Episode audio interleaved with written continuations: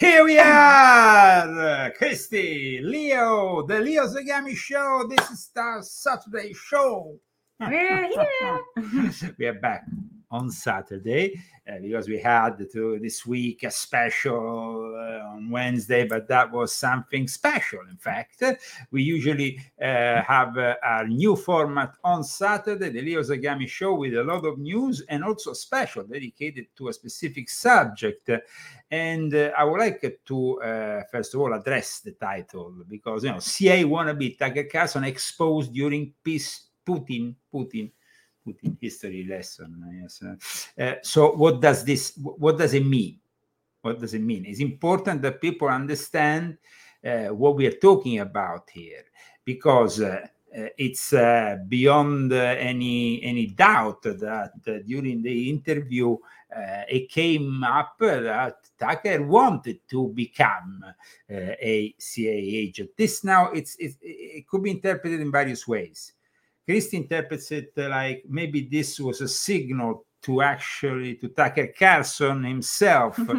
but I told her that basically No, I was thinking, well, maybe he was a CIA agent and then um talk because I know people that were in my life that were probably CIA agents and they don't tell anybody. So um but anyway, I just if he is one, then that would be a, sneaky way for Putin to expose him.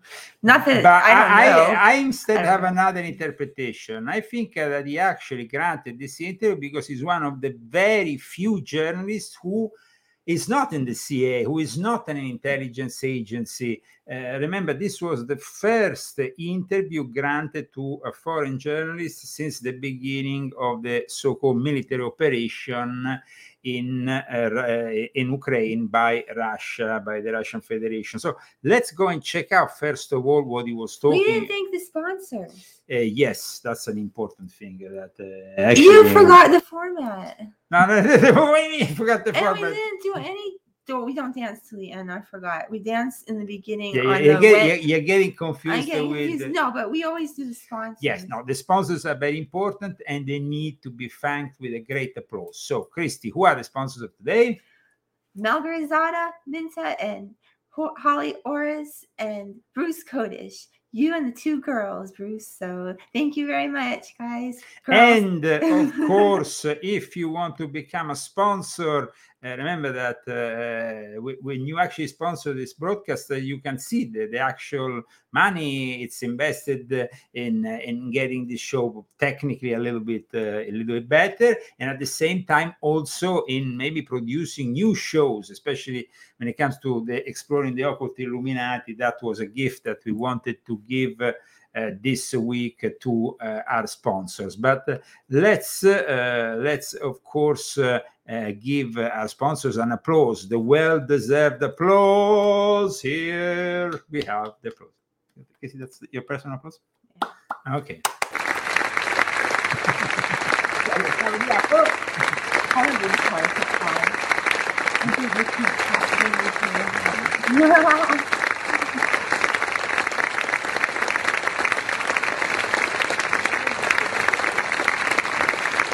So thank you, thank you, thank you to our sponsor to permit this broadcast.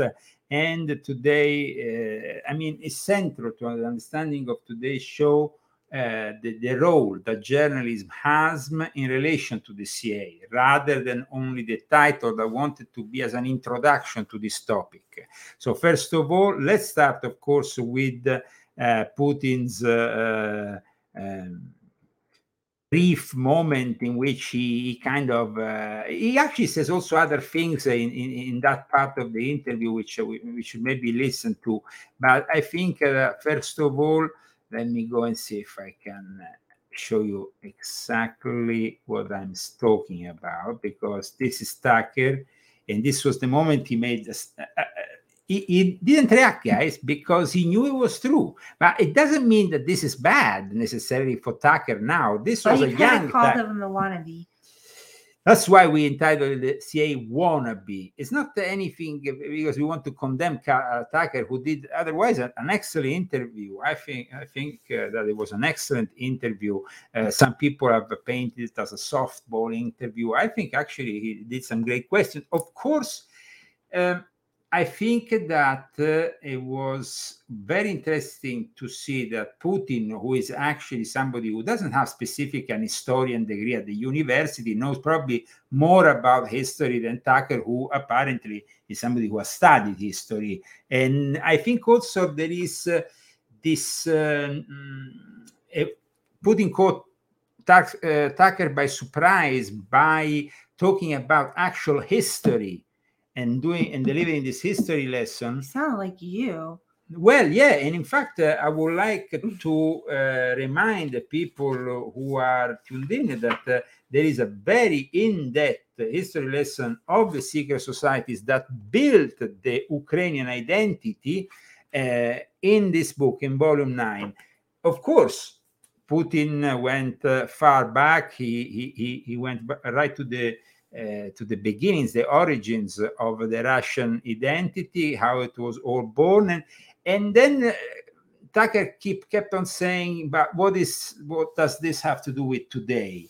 Uh, because it, of course it has to do with today. I mean, uh, we are talking about uh, a country with a history that spans over a thousand years, uh, in which, of course, if this history also passes through Ukraine, Kiev, uh, they ha- it has a lot to do with their own identity, their own national identity. But this was the moment instead, instead about the the C- uh, Putin bringing up the wannabe CIA Tucker. Backing of CIA, of course. The organization you wanted to join back in the day, as I understand. We should thank God they didn't let you in.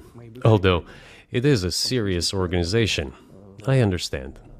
Okay, now this is, repeat, not a criticism to Tucker, who actually, because of apparently attitudinal problems, was not let in. Uh, they didn't think that uh, he could uh, follow the discipline. And maybe some other people within the journalist were. Wait, say that again. What happened? Okay. Putin thanked Tucker at the same time, of course, with this message is, is, is, is sending a very strong message to the American intelligence community because he's saying, I know exactly what happens there and oh. which and which uh, us uh, this and this and that. So he knows which journalists are maybe uh, on the payroll of the CIA. He has a couple of journalists uh, in, in the prisons, American journalists uh, today in the prisons of Russia because of that accusation of espionage and of course, it is a very valid accusation because here we go as far back as Operation Mock, uh, Mockingbird and also Project Mockingbird. So we need to uh, address uh, uh this subject very seriously. And also, when I in the title I said, uh, you know, and what about uh, you know Putin and what about Sean Hannity? No? Yeah. What about Sean Hannity? Sean Hannity basically is somebody who parades uh, this uh, pin. Apparently, he parades also other pins. Now we're gonna go and hear from him the explanation of why he uh, is wearing often this CIA pin alongside the FBI pin and other pins, especially for somebody who is often very critic of these uh, federal uh, um, how, how agencies? Agent, federal agencies. Yeah. Yes, federal agencies. So this is uh, the pin in question, the CIA pin that is regularly worn by uh, Sean Hannity. Now, while Tucker Carlson was kicked out of Fox, Sean Hannity seems to be still there, very firm, very much in his uh, uh, bubble of uh, uh, conservative conformism. Of course, thank God, he is uh, also a supporter of Donald J. Trump, but and and and he has been all along. I mean, he hasn't seemed to, to have changed his tune. But the accusation, of course, of, uh, or, or, or, at least the, we suspect something is going on with this pain, and I'm not the only one to suspect it. So somebody actually went to um, to Sean Hannity and they asked Sean Hannity, "What about this pain?" So let's see what he said. This was last October. Rudkowski of wearechange.org. Wearechange.org. I wanted to ask you about Change your dot org. yes about your CIA lapel pin. A lot of people have questions uh, about that, especially when it comes Well, to like a MK CIA Ultra Hold on. I and have the a Iran CIA Contra. pin. Yeah. I have an FBI pin, uh, Secret Service pin. So I have a lot of pins that I wear. I have a special pin I wear every 9/11. The Twin Towers on it. do, do you And- think the confidence in the FBI has been undermined recently, especially I with don't their think actions? anyone's been more outspoken about the leadership within the FBI and how it's been weaponized and politicized than me. But I do stand with the rank and file, and I make a distinction, and I've made that distinction on radio, on TV, more times than I could possibly ever discuss it. I, I love the guys that put their lives on the line for us. I don't like the people who've been running it, and the how it's been politicized and weaponized has to stop. That can't happen in this country. The FBI knew the laptop was real in March of 2020. They had a copy in December of 2019. Then why were they telling big tech companies in the lead up to 2020 for months, weekly meetings, big tech companies, oh, you might be a victim of a misinformation campaign, uh, and it may be about Joe or Hunter Biden. And then when the story broke, and Twitter and Facebook specifically asked the FBI if it was legitimate, they wouldn't give them an answer. Yeah. You know what? That's putting the cinder blocks on the scales of an election. Chuck Schumer said that the intel agencies have seven ways to, sun- to Sunday to screw over Donald No, Trump. I think do you they think do. wearing those pill- uh, pins kind of sends a mixed message, especially what No, they've been I've been been doing? very clear. I've said it on air why I wear it. I wear it for rank and file. I wear it for the people that got into law enforcement, that risk their lives every day for us. Not for the, you know, upper echelon. I used to say 99% of good people. I'm probably down to 90 based on a lot of what we've learned. But for the people that, you know, my mother was a prison guard. My, my dad was in family court probation. My dad was a waiter on weekends. My mom lived half her life doing double shifts in a prison. I respect law enforcement. I revered law enforcement growing up, still do for the good people. And I stand up for the good people. And I've made that clear publicly many times. Ma'am, Um, two questions. The CIA pin, do you wear it because of what they went through with the Democrats right after, you know, like why a is year? focused on one pin? I wear a lot of pins. No, but I, wear I a Secret Service you. pin, an FBI agree- pin. No, that's what I'm saying. Yeah. I agree with you because I they got a lot of flack from the Democrats. Let me tell you something. This is a dark, evil, dangerous world governed by the use of military force. We have a lot of enemies. You know, one of the things that the media, or in the media spin room, needs to pay more attention to is why did the Biden family make tens of millions of dollars from countries like China and Russia, our top one and two geopolitical foes? Why did they make all this money uh, from Romania and Kazakhstan and Ukraine. How does Hunter Biden, who admits at the time that he's addicted to drugs, um, and goes on Good Morning America and says he has no experience in energy, oil, gas, coal, or Ukraine, well, then why are you being paid millions of dollars? Do you get paid millions of dollars? I wish. Right? I think a lot of us, I don't even think you would take it if you didn't deserve it. So, you know, those are questions the media in the media spin room won't ask. We've been penetrating, asking those questions, getting answers, and the walls are closing in on Joe Biden. He lied to the American people repeatedly as a candidate. He lied as president. He met with these leaders, including a Russian Well, I tend to trust more Tucker Carlson than Sean Hannity. Eh? Um, I think Tucker is more of a maverick. That's why I hope you understand that uh, saying CIA wannabe was because he was a CIA wannabe. He wanted to be in the CIA. They didn't take him, and even and they, and even Putin knew about it. And in a way, Putin mocked Tucker about it. And at the same time, uh, during this uh, history lesson, uh, like I said, we had a lot of interesting elements we might even discuss later. But what about Hannity then? Uh, Hannity definitely a little bit more suspicious. So we would like here to, to go back to the roots of the problem because uh, this, this whole involvement of journalists with uh, with the CIA goes back to the 50s, but it only surfaced in the early uh, 1970s. Uh, in particular, it surfaced thanks to a journalist who who I think is one of the best investigative journalists ever. I mean, still to this day, he he he was the one uh, who came up with uh, uh, with exposing Norway and the United States uh, on the bombing uh, of the of, of the pipe stream. How you say on on that um, North Nord Stream? Yeah, Nord Stream two, Nord Stream two. So basically, uh, he's a great journalist, and so um, it, in this how the CIA influence on public opinion works started to come out only when Seymour Hersh, which is this uh, uh, investigative journalist uh, born in 1937, still very active because, uh, like, like, we said, he he managed to bring out the, the sabotage of the Nord Nord Stream pipelines uh, and uh, by by Norway and the United States in 2023. So, I mean, he's old, but he's still there bringing out these scoops. He's really an investigative journalist I uh, held in high regard. I mean, not all journalists are simply propaganda mouthpieces. There is some people who do their work. So in 1974, when Seymour Hersh came out uh, and started to uh, bring out the truth about the fact that there was actually governmental operations uh, within the intelligence world that were working to influence public opinion by using uh, journalists. Well that is something that uh, of course it was uh, very shocking for a lot of people especially because they started talking about Operation Mockingbird. Now there is uh, Operation Mockingbird. There is then Project Mockingbird. Uh, Mockingbird. Uh, Mockingbird. Okay, yes.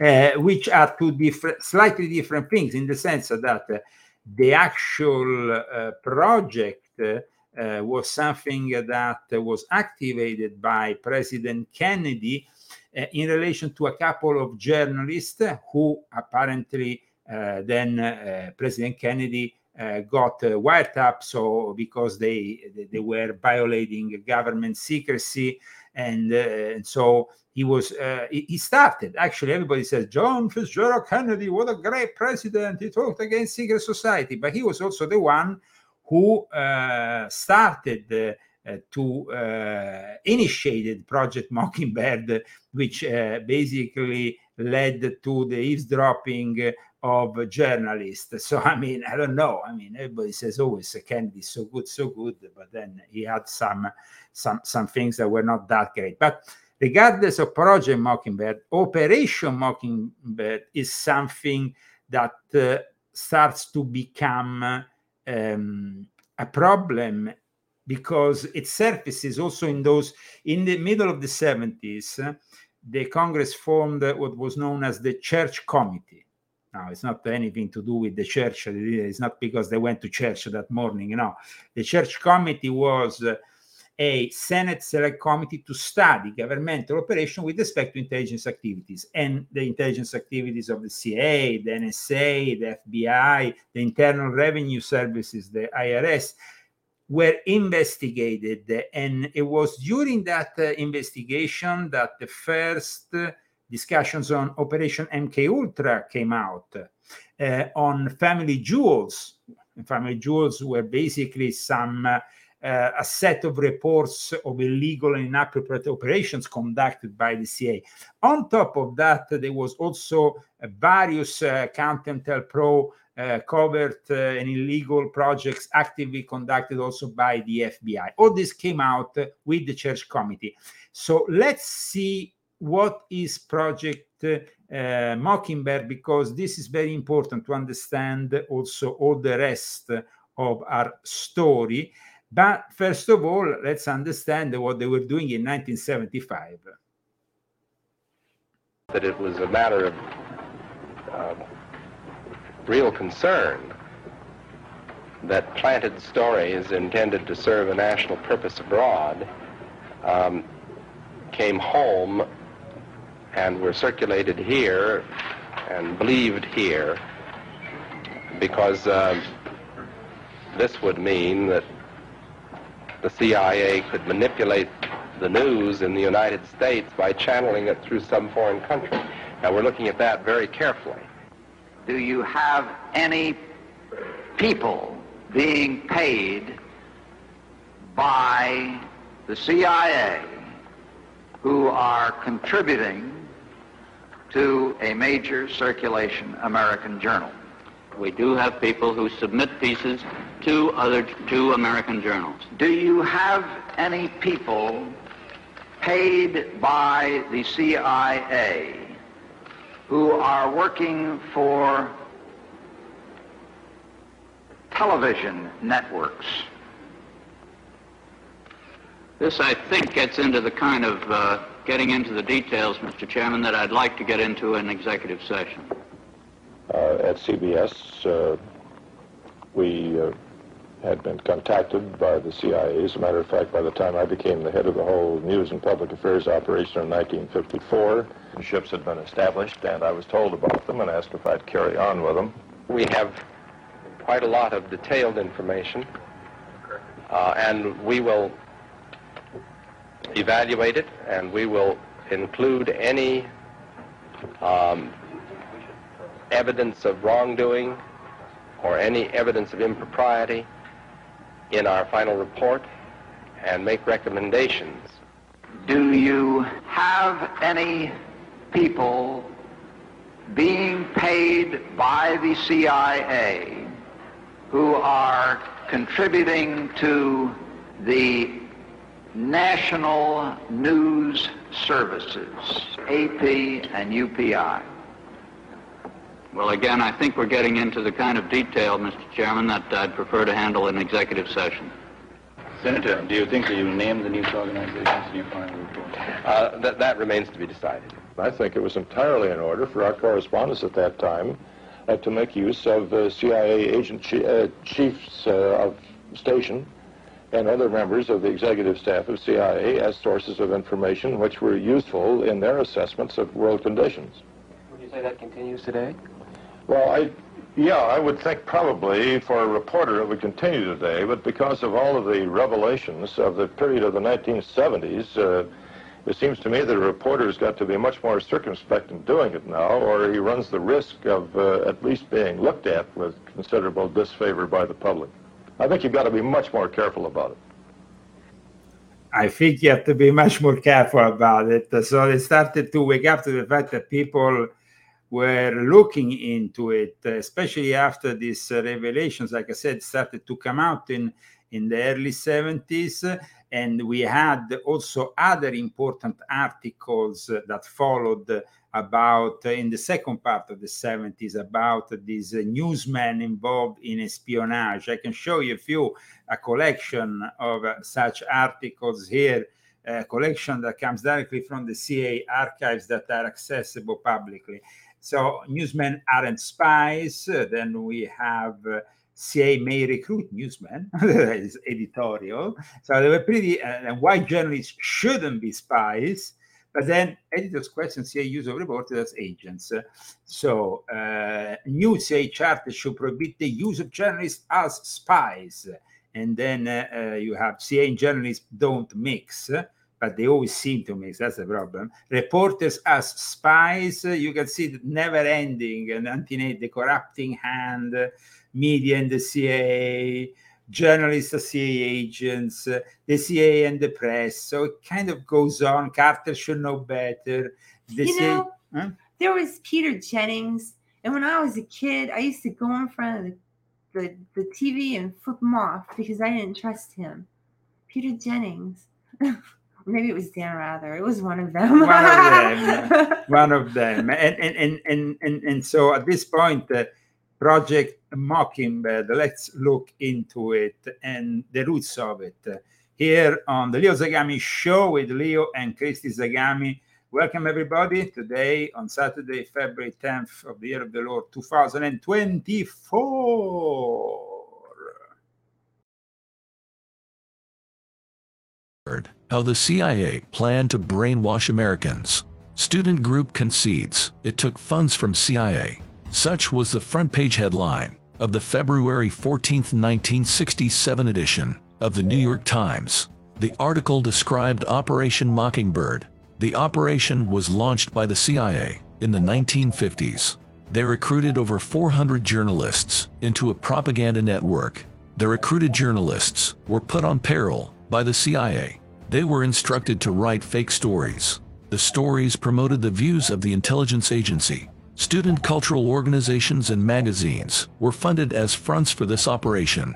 Operation Mockingbird expanded to influence foreign media as well. The organization was spearheaded by Frank Wisner. He was the director of the espionage and counterintelligence branch.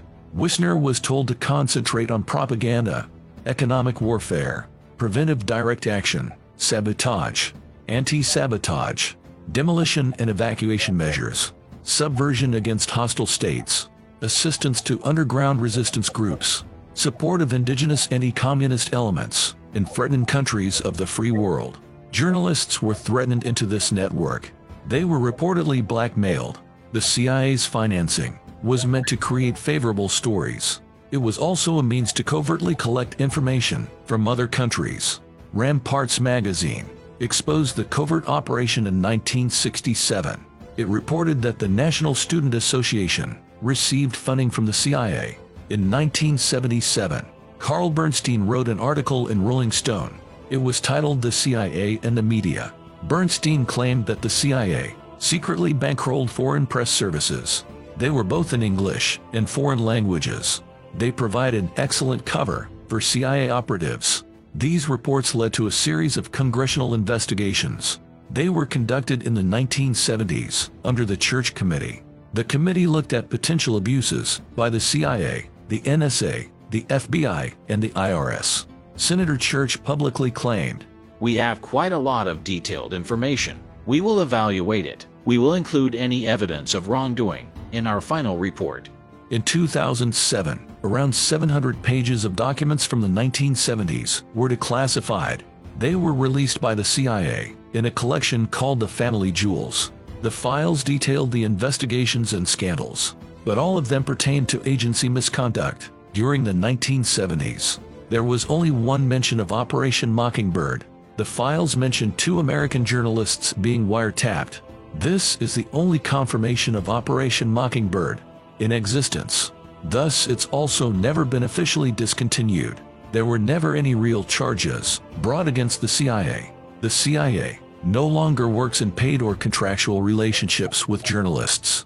What is your way of distinguishing between fake and true information? Hey man, is, that, that's a question. eh, That's a question that we're trying uh, somehow to uh, debate today. I mean, after what Putin said about Tucker Carlson, who wanted to join the CIA, though his father was involved in journalism. You know, you imagine Tucker only involved with journalism. Who knows if Tucker's father was part of those 400 journalists involved with uh, with this operation, uh, so-called Operation Mockingbird.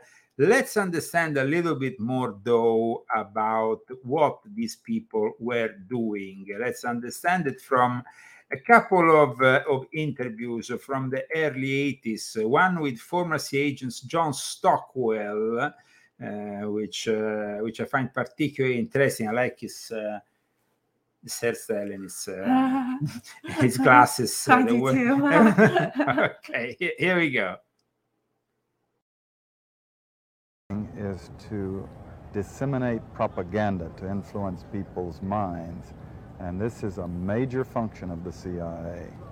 And uh, unfortunately, of course, it overlaps into the gathering of information. You, you, you have contact with a journalist, you will give him true stories, you'll get information from him, you'll also give him false stories. Did you buy his confidence with true stories? You buy his confidence and set him up. We've seen this happen in, uh, recently with Jack Anderson, for example, who, who has his intelligence sources, and he has also admitted that he's been set up by them. You know, every fifth story just simply being false. Uh, you also work on their human vulnerabilities to recruit them in a classic sense, to make them your agent so that you can control what they do, so you don't have to set them up sort of, you know, by, by putting one over on them. So you can say, here, plant this one next Tuesday. Can you do this with responsible reporters? Yes, the Church Committee brought it out in 1975, and then Woodward and Bernstein put an article in Rolling Stone a couple of years later, uh, 400 journalists cooperating with the CIA, uh, including some of the biggest names in the business, to consciously introduce the stories into the press. But there is actually I bet Peter Jennings was one of them. probably, probably, the Operation Mockingbird of the United States of America was filled with uh, uh, ties uh, between the CIA and, and the various news anchors, uh, directors, uh, and, and so and so on. So here we are, though, with an interview that actually inspired Snowden very much. In fact, uh, I think he mentions this interview at one point, uh, Edward Snowden. So uh, let's go and check it out. Uh, this is, uh, I mean, uh, an interview with a guy who. it's it's it's it's I find I find it very interesting. I mean, I don't know if you will find it very interesting. It's called Frank Snepp. The one we just saw was the interview I think done in the same year, by the way, with journalist Clyde Roberts in 1983 at the University of Southern California with uh, John Stockwell. You just saw this interview. Instead, the next interview is with Frank Snepp, who uh, discusses also planting stories in major newspapers. He was particularly active during the Vietnam War and uh, Edward Snowden said the most important video of the year was filmed in 1983. this is what he said. Also, Glenn Greenwald, who uh, is a great journalist, said, Please watch this detailed explanation from former CIA analyst Frank Snepp about how newspapers and magazines you were taught to regard as mainstream and reliable have always eagerly served as disinformation megaphones for the CIA and the US security uh, state. That's still true. And Christy, um, read this part here. Frank Snepp arrived in Vietnam in 1969 and stayed until he was evacuated as Saigon, as Saigon fell in 1975. He, he spent a good deal of time working with the press while there while there and developed the ability to plant stories in major media outlets like the New York Times, the New York New Yorker, the LA Times, Chicago Daily News, and others that supported the CIA's goals. I am, as an ex CIA agent, opposed to the disinformation activities in which I was involved. I admit that I was involved and I think it served no useful purpose. Propaganda, ganda, gandizing. American public or Congress is not the CIA job. Uh, end of quote. This was the quote. The last uh, three lines were uh, a quote by Frank Snepp. Let's go and check out this interview, which I will find. Uh, I mean, I find particularly illuminating in this topic, which is, of course, not really discussed as much, even by alternative media, because everybody's scared scared of the fact that lurking behind every journalist, even in the so called alternative media, there is probably uh, in alternative media. In Operation uh, Mockingbird, uh, I don't think uh, they uh, gave much. We see you. We see you. We know you are. Uh, we don't know. I mean, of course, who might be part of it or who is not part of it. But let's check out CIA, CIA officer, former CIA Frank Snepp discussing planting stories back in the Vietnam War days. Frank, I think a good many of us have the, the impression that the CIA operates completely undercover, that you're, you're all spooks, as they say, or they used to say out in the Pacific.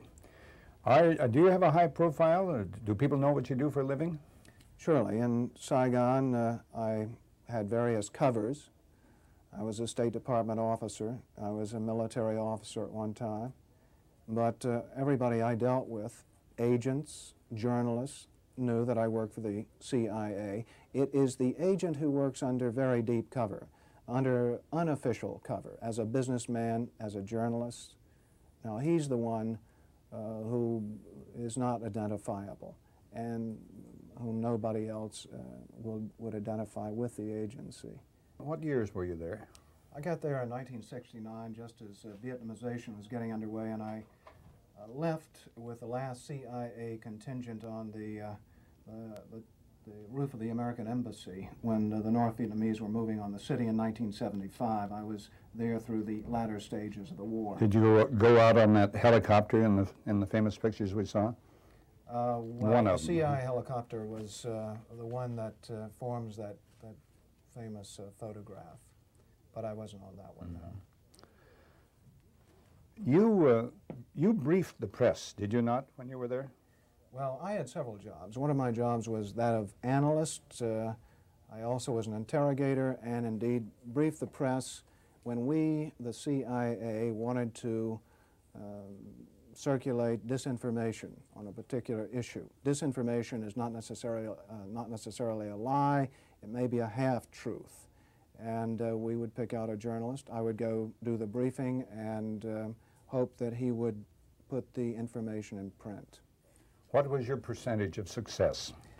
We were pretty successful in planning uh, information of a rather rarefied nature. For instance, uh, if we wanted to get uh, across to the American public that the North Vietnamese were building up their force structure in South Vietnam, I would go to a journalist and advise him that in the past uh, six months, X number of North Vietnamese forces had come down the Ho Chi Minh Trail system through southern Laos. Now, there is no way a journalist can check that information. Uh, that's data derived from uh, uh, radio intercepts, uh, spy in the uh, sky photography. So either he goes with the information or he doesn't, and ordinarily or usually, the journalist would go with it because it was it looked like some kind of exclusive. And um, I would say our percentage uh, planning that kind of data was uh, 70 to 80 percent. Can you recall the names of any of the uh, correspondents uh, you, uh, you used in that manner? Used as a loaded term. The correspondents we targeted were uh, those who had terrific influence, the most uh, respected journalists in Saigon, like Robert Shaplen of the New Yorker magazine, Keyes Beech uh, of the Los Angeles Times from time to time, and also he worked for the Chicago Daily News. Um, Bud Merick of U.S. News and World Report, uh, Malcolm Browne of the New York Times, uh, even Maynard Parker of Newsweek magazine. Uh, we would uh, go after these gentlemen. Uh, I would be directed to cultivate them, to spend time with them at the Caravelle Hotel or the Continental Hotel, to socialize with them, and, and slowly but surely to try to gain their confidence by dolloping out uh, valid information, information which was true. And then I would drop in uh, into a conversation the data that we wanted to get across, which might not be true. Uh, one piece of data, for instance, uh, that we managed to plan in the New Yorker magazine had to do with uh, a supposed North Vietnamese effort in 1973 to develop airfields along the border of South Vietnam. The reason we wanted to plant this information was that we were trying to persuade the U.S. Congress that Saigon should uh, be continued to uh, should continue to get a great deal of aid, uh, and that uh, the North Vietnamese were the chief violators of the ceasefire accord.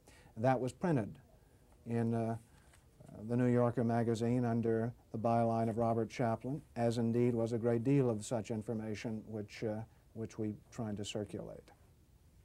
Uh, considering that you knew the amount of disinformation, or most of it, that was being fed to the correspondents, what do you think, or what did you think, of the quality of reporting that came out of Vietnam? Reporting from correspondents who were operating independently of the agency, who did not rely on agency sources, uh, was very good. Uh, I cite in particular Peter Arnett, I remember after the fall of Saigon, one of my jobs was to query journalists who'd stayed in Vietnam after the collapse, and as they came out, I was to get in touch with them and try to persuade them to report on what they'd seen. This was not a disinformation job, it was an intelligence collection uh, operation. I contacted Peter Arnett at Associated Press headquarters and I said, Mr. Arnett, I'm Frank Snepp from the American Embassy. Could you tell me what you saw? And there was a silence on the line and he said, uh, you can read about it in my Associated uh, Press dispatch. Uh, he was one of the few journalists who turned me down, however. There were a great many others who were willing to trade their information for information I might have, which uh, uh, was uh, a frequent transaction in Vietnam. Any other uh, reporters you can remember who refused to have anything to do with the CIA? Can you name them? Well, there were there were lots of young reporters uh, who didn't want to deal with the agency because uh, uh, they were very suspicious. Many of them had come out of the anti-war movement in the United States and uh, had a natural disinclination to to trust any official agency. Uh, offhand, the names escape me because again, we weren't interested in going after the reporter for Ramparts magazine we were interested in targeting those reporters who could get their material in the New York Times, the Los Angeles Times, and so forth. And um, once again, I want to make it perfectly uh, clear that we were not hiring these reporters. They were not operating as our spies or as our dupes. But in a war situation, when there are so few sources of information, uh, a reporter may rely on a CIA contact and he becomes vulnerable. In Saigon, if I planted a piece of information with a reporter, I would ordinarily then try to create an environment in which he could not check the information. I would go to the British ambassador and brief him on the disinformation I had just given the reporter. So when the reporter wanted to cross-check what I'd told him with, uh, say, the British ambassador, New Zealand ambassador, or what have you, he would get false confirmation, the same message coming back at him. He'd say, aha, I've got proof that Frank Snepp told me the truth. When in fact, what he'd gotten was simply an echo of what uh, I'd given him in the first place via the British ambassador or other of our friendly diplomatic contacts. Frank, a, a two-part question. What, what were the objectives of the, or what was the objective of the CIA what about the moral implications of what you were doing in feeding this information? Did the objective override the moral implications, moral problems? Well, the objective of the agency in general is to generate intelligence and get it back to Washington, to, to get at the truth and make sure the policymakers understand it. When you plant disinformation, you are diverging from that objective, and I think probably in retrospect, it was uh, very counterproductive. I am as an ex-CIA agent uh, opposed to the disinformation activities uh, in which I was involved. I admit that I was involved and I think it uh, uh no useful purpose. Uh, propagandizing the American uh, public or Congress is not the CIA's job. as to the morality of what the CIA was doing or that particular activity, the war was a very relative thing. It was a relativist environment, and uh, morality seldom came into morality seldom came into question when uh, you were operating in the field. Uh, in my estimation, a CIA man should be amoral. Uh, that may sound pretty shocking to somebody. A CIA if... man should be amoral. It's like being asexual. I don't know. What does it mean, amoral? Amoral. My morality were that of a Nazi. Amoral, no, it's different. No, Ask just amoral. to be your hey, Bruce, what does amoral mean? the morals out of, without any, no good, no bad, just kind of a, a, a beige. Just, beige, uh, yeah, beige. Hmm. Keep the truth in and stay away from disinformation. Well, what was the primary purpose of the CIA as you viewed it? Was it an, an intelligence gathering agency, or was it was an agency that was primarily involved in covert operations?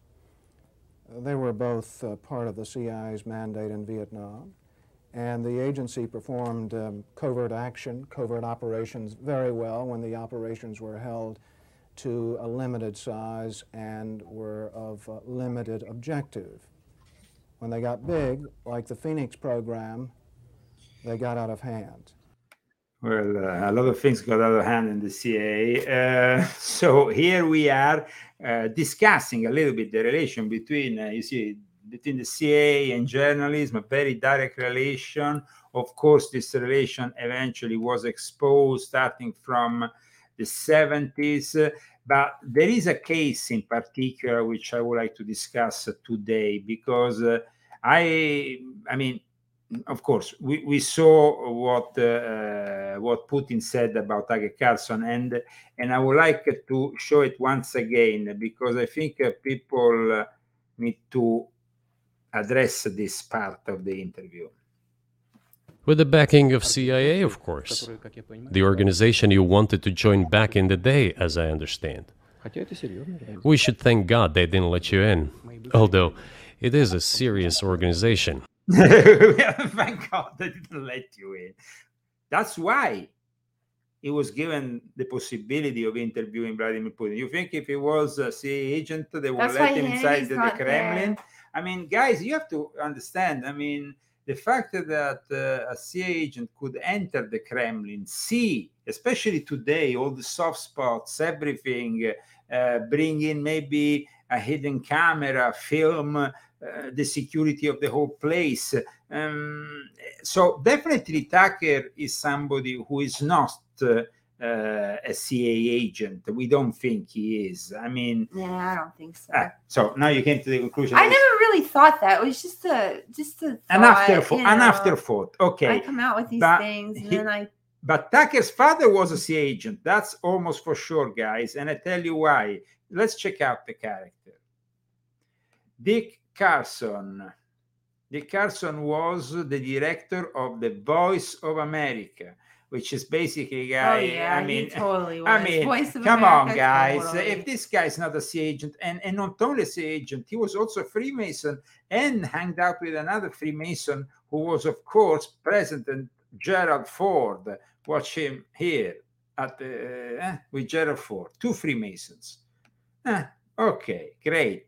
So that is, uh, but there is something I wanted to discuss that, uh, of course, is not uh, related to Tucker Carlson directly, but is also involving uh, the, the, influence of, of the CIA abroad, especially with journalists abroad. Now, the, the guy I'm going to talk to you about has almost been forgotten, but 10 years ago, when he came out with his book in Germany, and when he was interviewed by RT, well, uh, he became a character overnight. I'm talking about a guy called Udo Ulfkotte. Now, Udo Ulfkotte died suddenly uh, of a heart attack in 2017 under very suspicious circumstances. He had been a journalist for the Frankfurter Allgemeine Zeitung, one of Germany's leading newspapers, daily newspapers, for several years until 2003. He had been in places like Iraq, Iran, Afghanistan, Saudi Arabia, Oman, United Emirates, Egypt, uh, or Jordan. But his speech also regarding what was happening 10 years ago in Ukraine, well, I mean, when you see what Udo Ulfkotte said, and Udo Ulfkotte said this because he published a book. He published a book that uh, was entitled Bought Journalists, How Politicians, Intelligence Agencies, and High Finance Control Germany's Mass Media. It was published in 2014. According to Ulfkotte the CIA and German intelligence, bribed journalists in Germany to write pro NATO propaganda articles and much more. Now, I think it's important that today, for our show, we uh, give you this, uh, offer you this interview, this very rare interview that he gave back then, which I think will make people really understand the evil manipulation scheme that is built around journalism. It's really evil, guys. Udo Ulfkotte probably was killed because of that. So God bless him and check this out. Journalist for about 25 years. And I was educated to lie, to betray, and uh, not to tell the truth to the public. But seeing right now, within the last months, how, how far um, uh, how, how the German and American media tries to bring war to the people in Europe, to bring war to Russia. Uh, this is a point of no return. And I, I stand, I'm going to stand up and say um, it is not right what I have done in the past. uh, to, to manipulate people, to make propaganda against Russia, and it is not right what my colleagues do on, and have done in the past because they are bribed uh, to betray the people not only in Germany, all over Europe. The reason writing this book was that I, I am very fearful of a new war in Europe, and I don't like to have this situation again. I mean, he was prophetic here. Here, and he he's was prophetic. young. And he's young. And Yeah. there's no reason for him to die. Yeah, but he was too prophetic. And uh, remember that uh, we're talking about Germany. Germany is the place where the Nord Stream was blown up, no questions asked. Uh, the other day, basically, uh, we had this ridiculous show in front of the German Chancellor by Joe Biden. Just so, huh?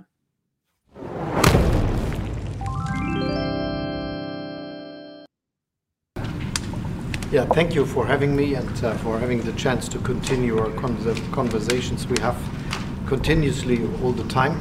And yes, Germany and uh, the United States have to play a role. Thank you all very much.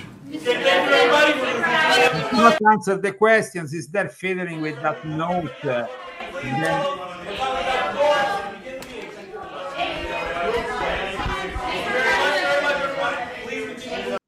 Let's go back to to this uh, great journalist who gave his life. uh, war is not, never coming from itself. There is always people behind it to push for war. And this is not only politicians, this is journalists. This interview too. was uh, made, uh, at least that I can remember, 10 years ago, and I think it was broadcast uh, on RT. Uh, so 10 years ago. This interview was exactly 10 years. And uh, I just have written in the book how we have betrayed in the past our, um, our readers just to push for war.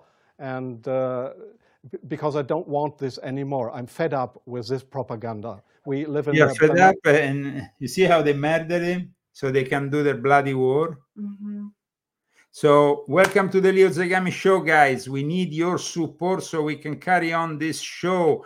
Uh, of course, if people want to know more about uh, this war, one of the best books to read is this one.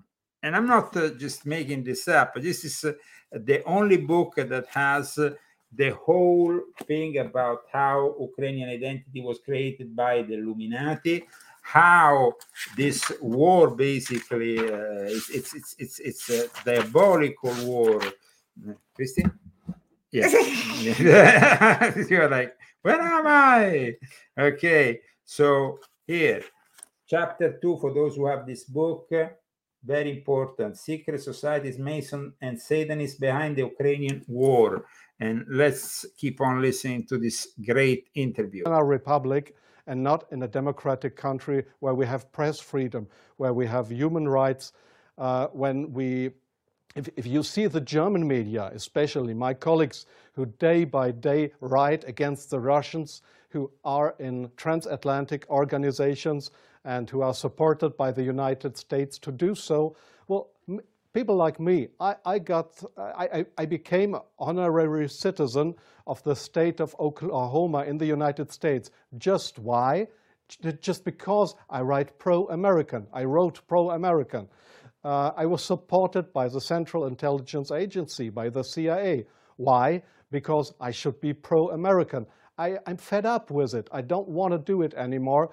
And so I, I've just written a book not to earn money. No, it will cause a lot of trouble for me just to, to give the people in this country, in Germany, in Europe, and all over the world, t- just to give them a glimpse of a view- view what goes up behind the closed doors. Yes, uh, there, there is many examples for that. We, if we go just back to history, if you go into the year 1988, if you go to your archives, you will find in March 1988 that there was uh, um, uh, in, in Iraq, in, uh, um, in Iraq, the Kurdish people have been, have been gassed with poisoned gas. That is known all over the world. But in July 1988, they sent me to a town called Zubeidat, that is uh, on, on the Iraqi Iranian border. there was war, it was war between the Iranians and the Iraqis, and I was sent there to photograph how the Iranians have been gassed with poisoned gas, with German poisoned gas. You call it Lost and Sarin, mustard gas, made by Germany. They have been gassed. And I was there to make photographs how these people um, have been killed by poison gas from Germany. When I came back to Germany, there was just one small photo in a newspaper, in the Frankfurter Allgemeine, and there was one small article not writing how impressive, brutally, how unhuman, how ter terrible it was to kill uh, half, uh, to kill decades after the end of the Second World War, people with German poisoned gas. So this was a situation I, I feel misused uh, for, for, for having been there and just to give a documentary what has been done, but not being allowed to cry out to the world what we have done uh, behind closed doors. Up to today, it's not well known in the public that with German public gas, there have been hundreds or thousands of people gassed in this city of Zubaydah. Now, you ask, what have I done for intelligence agencies? So please see, most of the journalists you see in foreign countries, they claim to be journalists, and uh, they, are, they, might be journalists, European or American journalists, but uh, many of them, like me in the past, are so-called non-official cover. That's what the Americans call that. I have been a non-official cover.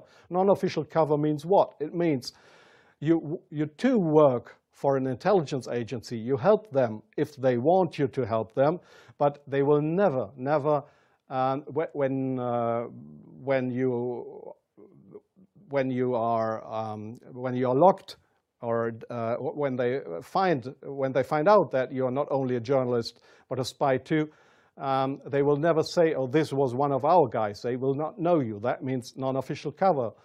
So uh, I have helped them in several situations, and uh, I feel ashamed for that too now. Uh, like I feel ashamed that I have worked for a very recommended newspaper like the Frankfurter Allgemeine because I was bribed by billionaires, I was bribed by the Americans uh, not to report exactly the truth, but uh, I, I, just imagined on, in my car while I was driving to this interview, I, I just tried to work out in my brain what would have happened if I would have written a pro-Russian article in the Frankfurter Allgemeine. Well, I don't know what would have happened, but uh, we were all educated to write pro-European, pro-American, but please, not pro-Russian.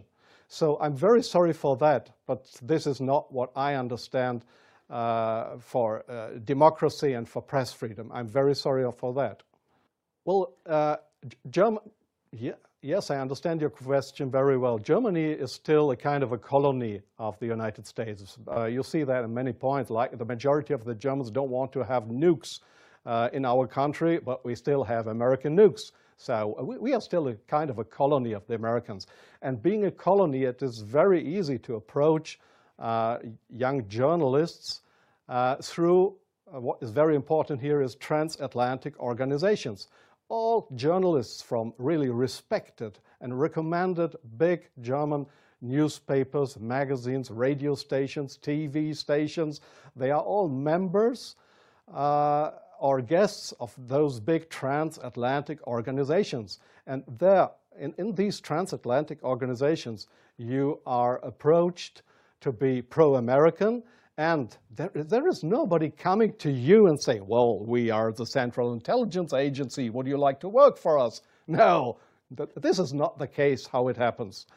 What they do, these transatlantic organizations, is uh, they invite you, they invite you for seeing the United States. Uh, they pay for that, they pay all your expenses and everything. So uh, you, you are bribed, you get more and more corrupt because uh, they, they make you good contacts. You won't know that those good contacts are, let's say, non-official, non-official uh, covers or officially people working for Central Intelligence Agency or other American agencies. So you make friends. You think they are friends and you cooperate with them. They, they ask you, well, could you do me this favor? Could you do me that favor? And uh, so your brain more and more is brainwashed through these guys. And uh, your question was, is this only the case with German journalists? No, I think it is uh, especially the case with British journalists because they have a much closer relationship. It is especially the case uh, with Israelis, of course, with French journalists for a part, not that big as with German or with uh, uh, uh British journalists. Uh, it is the case for Australian journalists, for, for journalists from New Zealand, from Taiwan, from, well, there is, there is many countries, countries in the Arab world, like Jordan, for example, uh, like Oman, the Sultanate of Oman. There is many countries where this happens, where you, where, where you find people to, um, to claim they are respected journalists, but if you look behind them, you'll find uh, they are puppets on a string of the Central Intelligence Agency. I'm, I'm sorry in interrupting you. I'll give you one example. Um, some, sometimes the intelligence agencies, they come to your office and want you to write an article. I, I, I, give you an example not from strange other journalists, from me myself. I've just forgotten the year. I just remember that uh, the German foreign intelligence, Bundesnachrichtendienst, it is just uh, um, a sister organization of the Central Intelligence Agency. It was founded by the American Intelligence Agency. So one, one day, uh, the BND, this German Foreign Intelligence Agency, came to my office at the Frankfurter Allgemeine in Frankfurt. And they wanted me to write an article about Libya and about uh, Colonel Muammar Gaddafi. I had, I had absolutely no secret informations uh, regarding Colonel Muammar Gaddafi and Libya.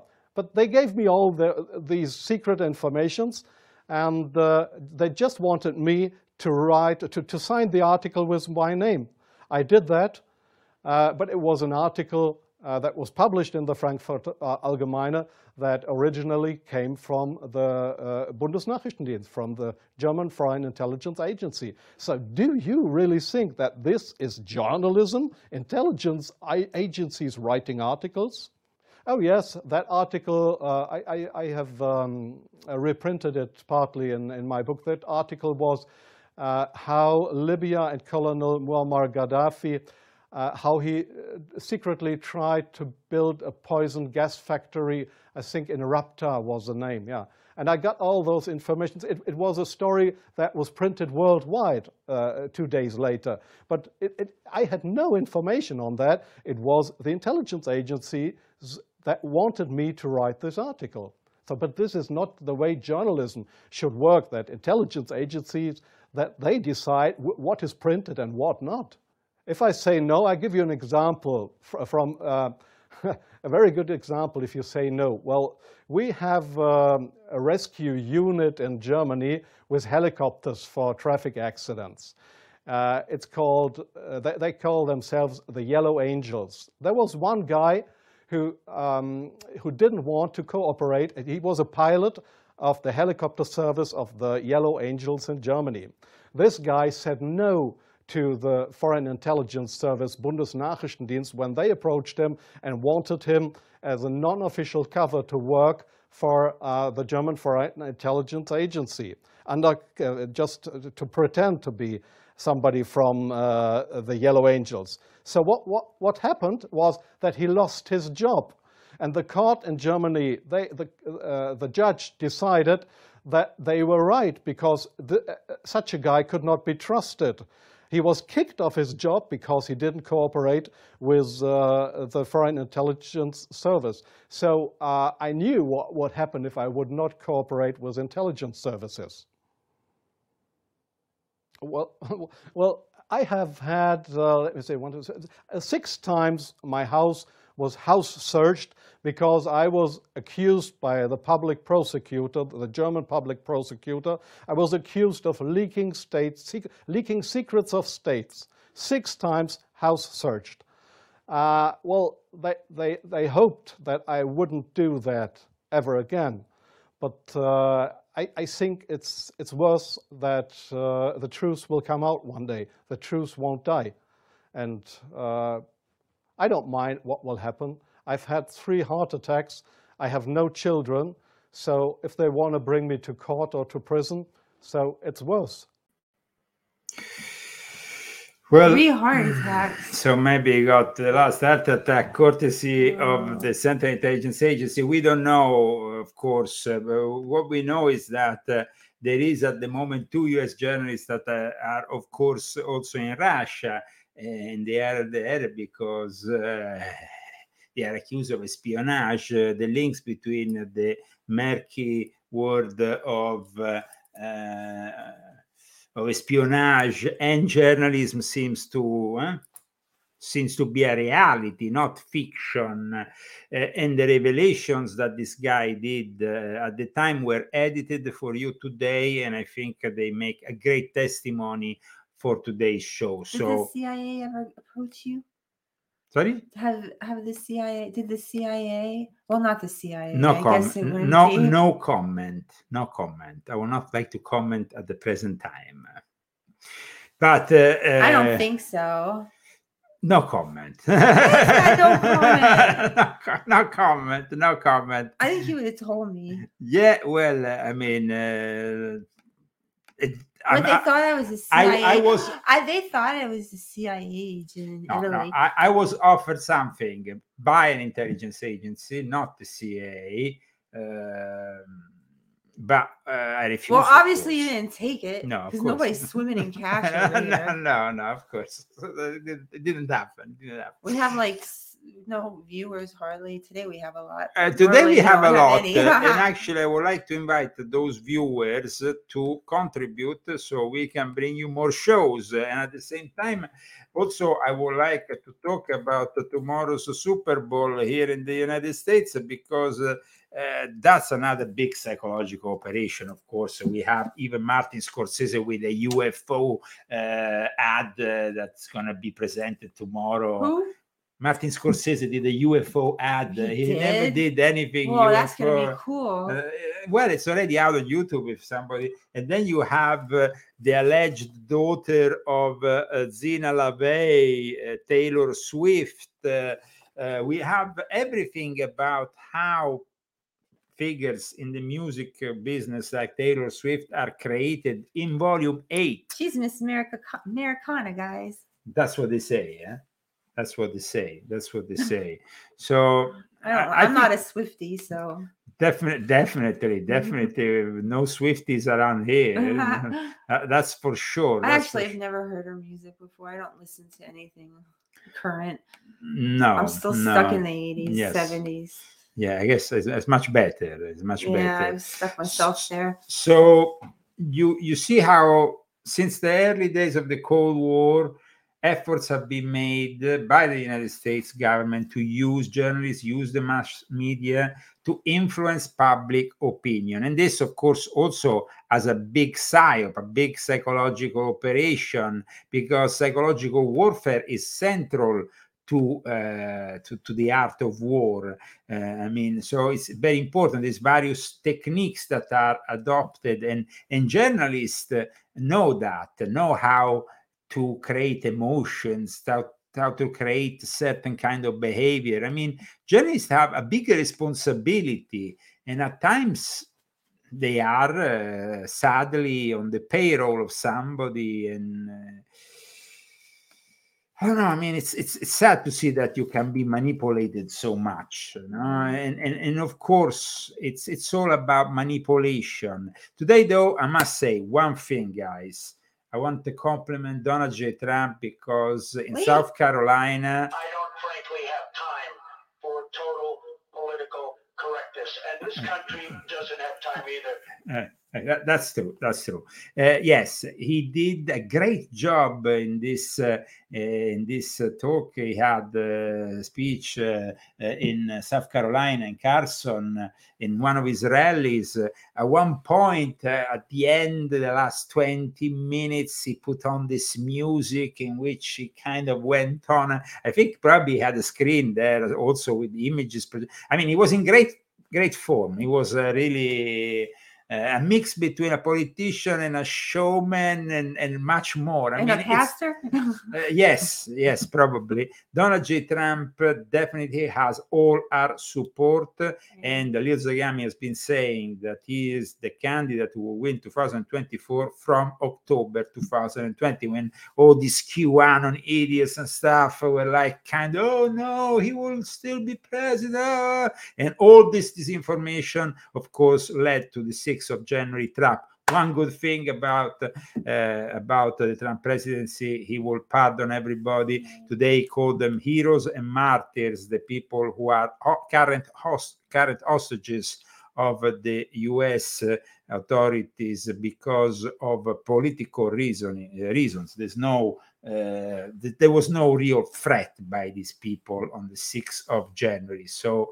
um, it- it's sad to see that they are still suffering in prison. It's sad also, like Trump today pointed out, uh, he needs to bring back democracy, he needs to bring back the, the, the possibility for people to really believe in this two party system because at the moment we have one party which is not only, I mean, uh, using the media and of course, they have complete control over the media also thanks to the fact that they control the CIA, they control the FBI, they control basically all the federal institutions which have been weaponized against the political enemies. This is leading That to would be us. Yes, yes. So this is unprecedented and it's also very dangerous. And so it is, it is important that we correct this altogether. And so I will urge you, if you have time, to go and see Donald J. Trump speech today in South Carolina. It was one of his best performances to date, and he looked also very good. So I mean, uh, uh, it, it was uh, it was an invitation also to come out and vote. And uh, of course, uh, she, he didn't even call, I think, Nikki Haley by name. Uh, I think he, he called her brain dead or something. Bird brain? Uh, Nikki Haley, uh, brain dead. Bird, bird brain. no, That's no, his n- no, no, brain dead, directly brain oh, dead. brain dead. Because it's also bird brain. Well, or did she- he call? but uh, it's he also called Kayleigh a bird brain too, but she was acting like a bird brain. who? Kayleigh. McEnany? Yeah, I like her though. Well, but I mean, but maybe she's a CIA. but I mean, yeah, I mean, the way that she acted, She acted very bad. not not very good not very good um today we had uh, uh, in la um, um, just this this is quite funny a cannabis uh, factory they called it a cannabis probably cultivation center went in fire? flames and i mean the smoke that came out of it made uh, of oh, course uh. I guess that uh, the firefighters enjoyed their time. Uh, uh, it was God. some- some- they have them coming out? check this out. It's like a big bomb.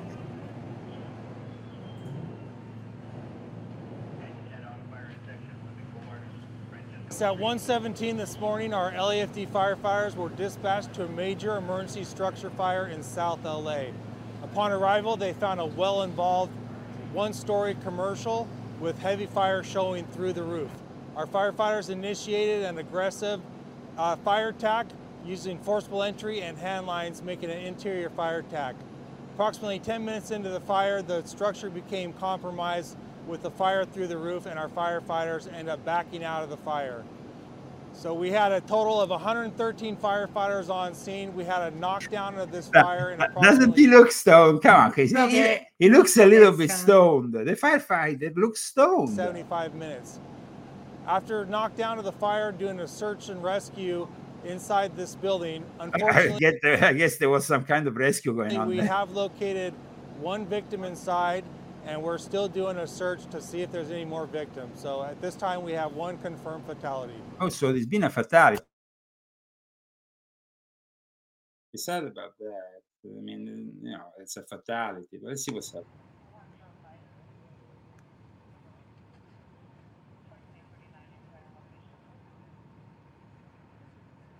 Oh well, it looks like. I Uh, think I think they got a bag of chips now from the 7-Eleven. I wish there wasn't a fatality because it kind Oh. of ruined the, the, the you know This was vacant, but this uh, this does appear to be a cannabis grow operation. The cause is under investigation, and we do have uh, investigators on scene right now. Okay, okay, okay, okay. Uh, save the edibles where somebody might.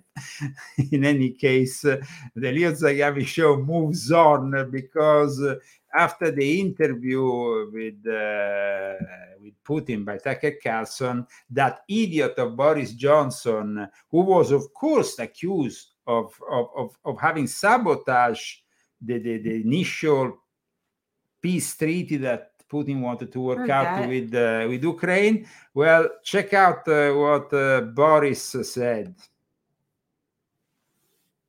world, people watching that ludicrous interview with Vladimir Putin conducted by Tucker Carlson, and we must not fall for this tissue of lies above all. This is the guy who, to get initiated into the Illuminati, put his dick inside the pig uh, pig face that was chopped from body of a pig, and, and the initiation consists in putting your. How do you know that? because it's written everybody knows uh, you can go on google and search for uh, he, in his boys club uh, you, you get initiated by putting your dick inside the mouth of a dead pig For the notion that Putin is somehow fated to succeed in Ukraine. On the contrary, he is doomed to fail.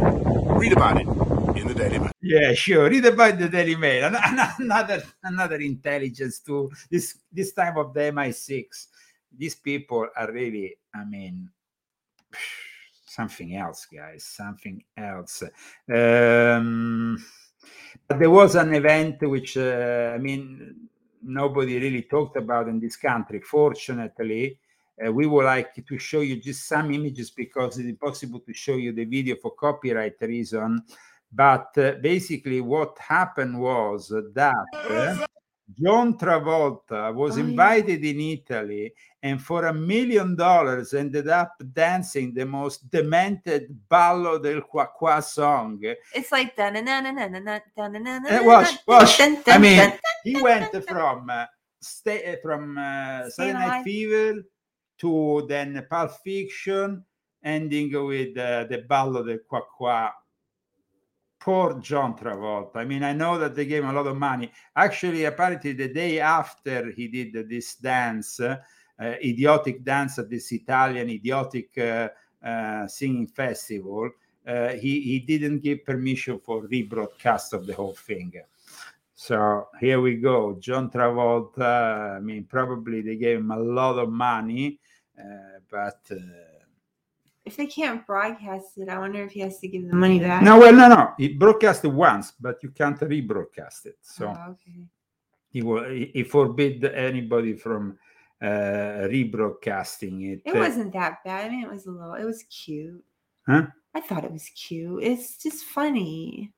Like, Yeah, but I mean, what- come on, man. Come like- on, come on. Whatever. I mean, Trump you- would do the chicken dance. I know, it's he's not a not chick- a president. It's not a chicken. It's the duck dance. What's the difference? Well, Chicken I- and duck. I mean, duck. we. I thought it was a chicken dance. Uh, uh, okay, so uh, this was the week in which Biden. I mean, when- when we talk about journalism, uh, this was the moment in Oh, which uh, basically Joe Biden was under uh, what the fire squad of journalists who destroyed him and made him That do the worst possible. He had a bad uh, day. He had a bad, bad day.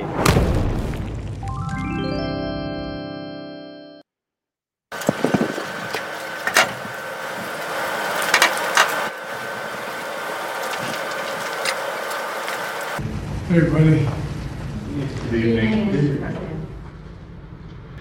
Of course, like Trump said today, there is a, is a two-tier system here, justice system in this country. So he didn't get uh, condemned for uh, uh, retaining classified information, even fraud behind his Corvette and stuff.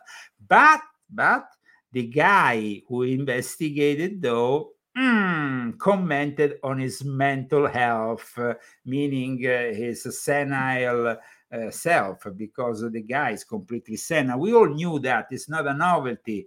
But of course, uh, he was sent to save his reputation and he made it even worse because he started to to to do things like i mean and then the epitome was when uh, he said that al-sisi was the president of mexico he, he basically said al-sisi uh, you know to, i told them to open the gates to let them in yes you ask uh, yeah in fact you are letting in a lot of people at the mexico border Yeah, I know. so maybe That's what you said maybe here, maybe maybe, maybe that that was he was thinking The evidence who said I did not willfully retain these documents. And they decided not to move forward. For any extraneous commentary, they don't know what they're talking about. President Biden, something the special counsel said in his report is that one of the reasons you were not charged is because, in his description, you are a well meaning elderly man with a poor memory. I'm well meaning and I'm an elderly man and I know what the hell I'm doing. I've been president. I put this country back on its feet. he he destroyed this guy but he, desco- he destroyed the cat Amazing how somebody can destroy a country. and four then say years. put back the country on his knees I don't know. I mean, it's just, uh, you, but even with all the help of the media and everything else, he hasn't managed to convince America about the fact that he's an old fart and that he should not So be in that position. Who are they gonna put? Don't say that. Who? Michelle Two Balls? Michelle Obama Two Balls? Michelle? here, here we have basically the, the prophecy of Nigel Farage. Well, it's cruel on us, too. I mean, the man's got senile dementia. I've been saying that for some months. Oh, don't be so beastly, Nigel. No, he's got senile dementia. Uh, he's not just the leader of America, he's the leader of the free world. Uh, and under his tenure, many of these awful things around the world have happened. Doesn't mean it's all his fault, but he is clearly totally incapable of the job. And I don't agree with you, Stephen. I don't think it will be a Trump Biden runoff. I think they'll ditch him before the Democrat convention takes place in July. I think he's just too embarrassing. His personal approval ratings are falling and falling and falling. They're down in the mid 30s, and that in America is, is sort of historic lows. No, I think they'll get rid of him. And I think what was interesting about yesterday was a lot of the more liberal media have turned a blind eye to his mental deficiencies. Uh, now uh, they're all looking at it. And I mean, when you think about it, to hold a press conference to say, hey guys, my mind is fine, and then to confuse who the president of Mexico is with Egypt in this very same week you've talked about President Mitterrand being still in charge of France when he died in 1996. Uh, I, I mean, look, the whole, literally every single day now, there is something that happens that is literally cringe making. So, no, I think they've got to get rid of it. And you think they'll get rid of him for almost anyone, or do you have? uh, Is there a front runner name that you can predict now? Well, clearly the sort of good-looking, charming uh, Democrat is Gavin Newsom, who was the governor of California, uh, very articulate, uh, you know, would play well on the media. His problem, of course, is that under his tenure, um, California has had some catastrophic problems, uh, and it would be difficult for him to shake that off. There's nobody else obvious other than, you know, the real outsider that keeps being talked about. Now, whether we take this seriously or not, I don't know. But Michelle Obama's name keeps being raised. Uh, now, I just don't know. I would have thought that, you know, after all those years in the White House and living under that pressure, and given that Barack is now like David Attenborough of America doing wildlife programs and incredibly popular, you know, why the hell would you want to give it all up? But but but but that is the one that's constantly being rumored. and uh, yes that that is the name that uh, is being uh, because you see gavin newsom knows that he will lose with uh, donald j trump so he doesn't want to participate in this race people are talking about newsom newsom newsom, but newsom knows he's, he's more i mean he might And he's, you know, Huh? Hannity's friends with Newsom. yeah and i That's mean weird. that's weird but, oh, but because of course of the ex-wife I know, of but it's so Newsom, weird. uh, It's not like uh, Newsom's but great New- character. Newsom, yeah, Newsom, uh, he's he, he might be an idiot, but he's not completely insane. He knows that he can't run against Trump now in 2024 and win. So he says, why wasting uh, my my, my spendability? That means that in four years he can't present himself. So he's waiting. Newsom is a little bit more insidious. Michelle, in theory, like Nigel said, uh, probably wants to stay back. You know, they have all this success doing other things, but at the same time, she she has been present and saying that she's outraged about this and she's very scared about Trump's America and, and all that BS. Um, so Michelle might be the candidate that might be sent to slaughter because any candidate from the Democratic Party will be slaughtered politically. Eh, Okay, what uh, about by- RFK? Do you think that he stands a chance? RFK doesn't stand a chance. about He's- with the he's- no, Democrats, he's an independent. No, he's, he's not the candidate with the Democrats. He's an independent. But he can went the out. Democrats might vote for him instead of voting for no one As because a- they uh, probably he won't doesn't. vote. Yeah, but they don't have the system in America is built with the everything. The primaries, the representatives, and everything. The independent will not. I mean, I'm quite surprised that. Uh, uh, that, that Trump has not announced yet the vice president because uh, let's remember that he has tried to reach out to Kennedy and apparently Kennedy has refused. But if he's not refusing, he might become the vice president. eh? That's possible. We'll get a completely different electorate for Donald J. Trump. Uh, I don't want that. well, but yeah, I mean, uh, it, it's possible. Why It's- can't somebody else be vice president? There's so many good people in this. Well, as long as it's not Kamala I mean, Harris, like uh, guys. As long as it's with not. Kamala Harris. Um, There's more people than that. Trump said uh, that he's ready to debate uh, Biden. Uh, Look at his reaction. Uh, here we have uh, the Biden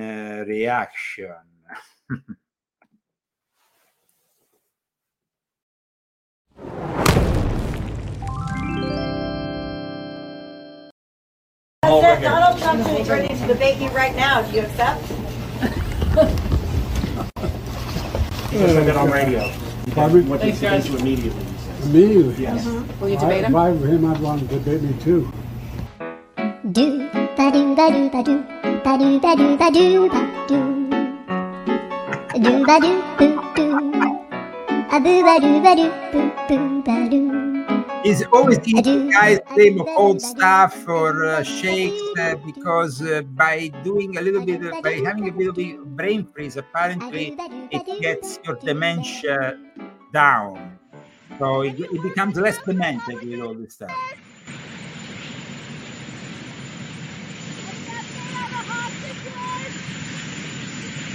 Mr. President!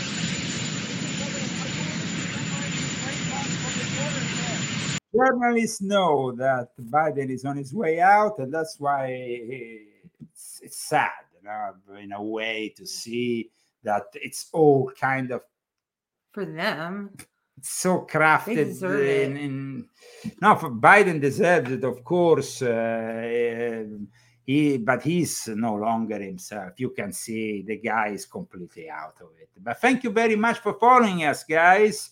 Today we had a lot of people viewing us on uh, facebook youtube later on on band.video share of course our news. We will be back next week. Journalism and the cia you see are very much uh, connected eh? Mm. it's sad to see that there is no real journalism it's very rare and it's getting even rarer and then now we, that we have the artificial intelligence involvement in it it's gonna be even, even worse please support us by purchasing our books i particularly suggest volume 9 and 10 Ready? and of course, Christy's book, because Christy is participating. Uh, you're doing an interview this week. Christy doesn't give too many interviews. Uh, she's not like me. So you're giving an interview this week. Yeah. Where they can find you for this interview, Christy? Then you can find me on this channel because we're gonna rebroadcast it. So Ah, okay. Okay. So we're it's gonna. not live. I guess it's edited. Okay, perfect. But um, perfect. it's with my friend Lacey, and I'm to be talking about my books and actually talking about um, my my my spiritual journey with n- the New Age thing and crystals and like the experiences I had. The negative The negative experience. I don't know if it was going to be a positive show, but I, I kind of told her that I don't do that anymore. And then I said, "Why don't you read my second book?" And then Yes. it's all Yes. a journey. So Yes. for all of us. So I learned, and I hope I can And show other people. Let's too. thank another time our sponsors so that uh, Holly and Malgarazada and Bruce. Thank you very much. and you can become sponsors of a show. Uh, just go on leozagami.com and you will find the link for GoFundMe that you see also on the screen now, but also the link for Cash App. Uh, these are ways uh, for uh, sponsoring us. You can sponsor us, of course, anonymously or publicly. That's up to you. There is some people who decide to stay anonymous. Actually, some uh, really kind uh, donors have decided that in the past. So here we go. Ramble's over there. He's being a brat. So he's sleeping right now. Big brat.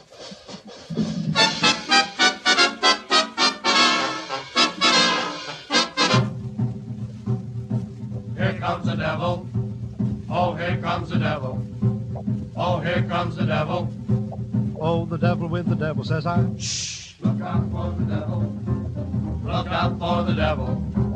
Look out for the devil. Oh, the devil with the devil says I.